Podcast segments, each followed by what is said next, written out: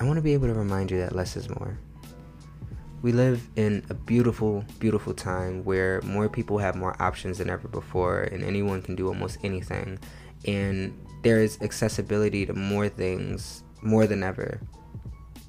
But I want to make it very clear and I want to make you aware that just because more things are accessible to us, it doesn't mean that we necessarily have to access them.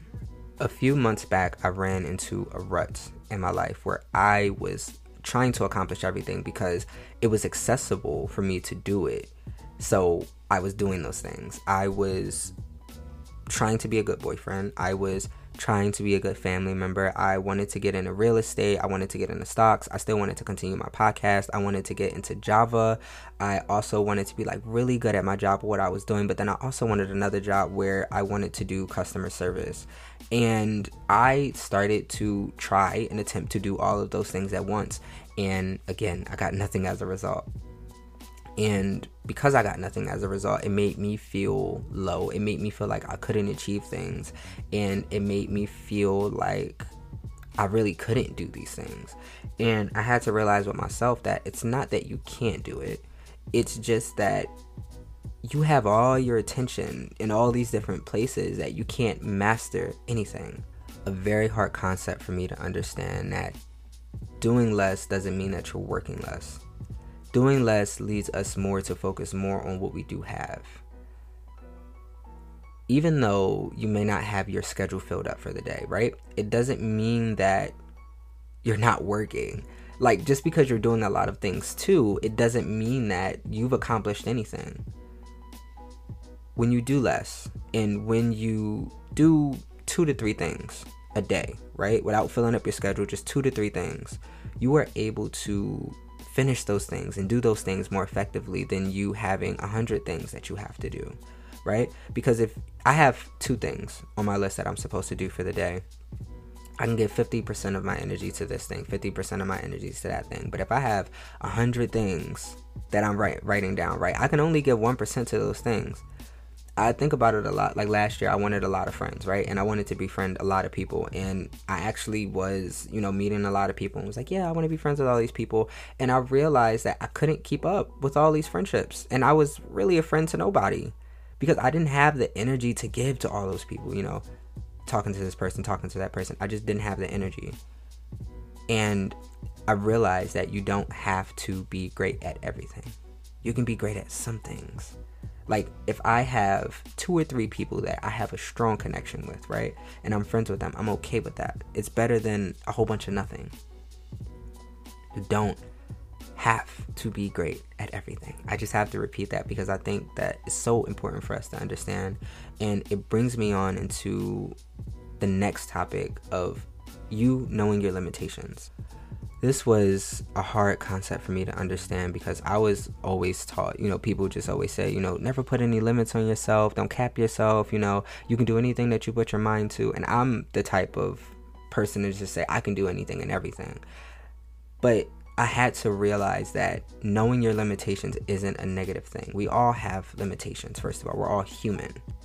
Having limitations is a good thing because it teaches us self control, morality, and when enough is enough.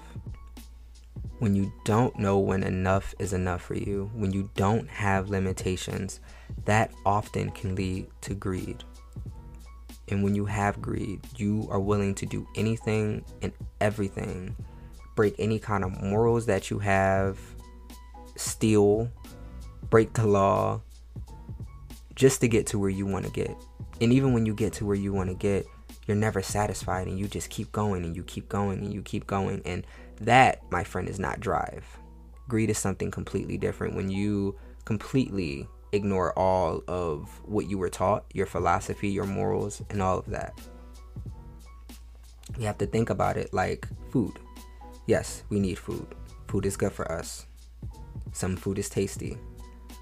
But if you overeat, that can lead to obesity. That can lead to stomach pain throwing up. It can impair your brain function, it can increase disease risk, and if you overeat, you might not even like food anymore. Oh, it's important to know your limitations. since we're on hard concepts, another hard concept that I had to learn, this is all pretty hard for me, but another hard concept that I learned is knowing who's the captain of your ship, who's leading you. For myself, I'm gonna speak for myself. I would get a lot of things. I would buy a lot of things. I would own a lot of things. I would put more goals on myself to try to impress others, to try to prove to others that I got it on Instagram, right? Or on like Twitter, you know, like or even like just in real life, like buy Jordans, you know, um, buy like the latest stuff that was out. Um, make sure all my stuff was like name brand and stuff just to prove to others that I had it. And it's important to know and important to ask yourself this question who runs your life? Instagram? Is it Twitter? Is it your mother? Is it your father? Is it your God? And there's no wrong answer for this. It's your life. Whoever you want to run your life, like let that just be that. But I had to realize for me, I had to be the captain of my life because my goals were important to me. What I wanted was important to me. What I wanted to possess was important to me. And I can't be happy. I can't have the things that I want if I have all these people controlling my life, all these situations controlling my life. I had, you know, my father, who was the captain of my ship, my career, my past, social media. And when you have captains of your ship, they are leading you to a destination. And when I was a people pleaser, you know, people were the captain of my ship. Whatever someone said, I would listen to, right? And I had to realize, like, wait, keeping up with trends just to please you isn't serving me and it's not going to serve me in the future. Like, this isn't going to lead me anywhere. So, why am I allowing you to be the captain of my ship? Like, okay, revoke that. You're not the captain of my ship, right? My father, even though, like, I love my father and he is someone who I look up to, I had to realize that he's not leading me to where I want to go you know so you know i had to revoke access from him. You know even with my mother i had to revoke access from her. Even my career i had to realize like okay i'm going to revoke my access to you too. And i had to realize that i'm going to lead my ship. Because i realized where i want to go is the most important to me and not what these other things or other people want for me. So you have to be clear on what you want your goals on what you want to possess. The things that you really want can lead you to your own happiness not what other people want. Or even if God, if God is your captain, you got to make sure that He is always in control, or she is always in control, or it is always in control. Just less control of other people, less captains will lead you to the place of where you truly want to be.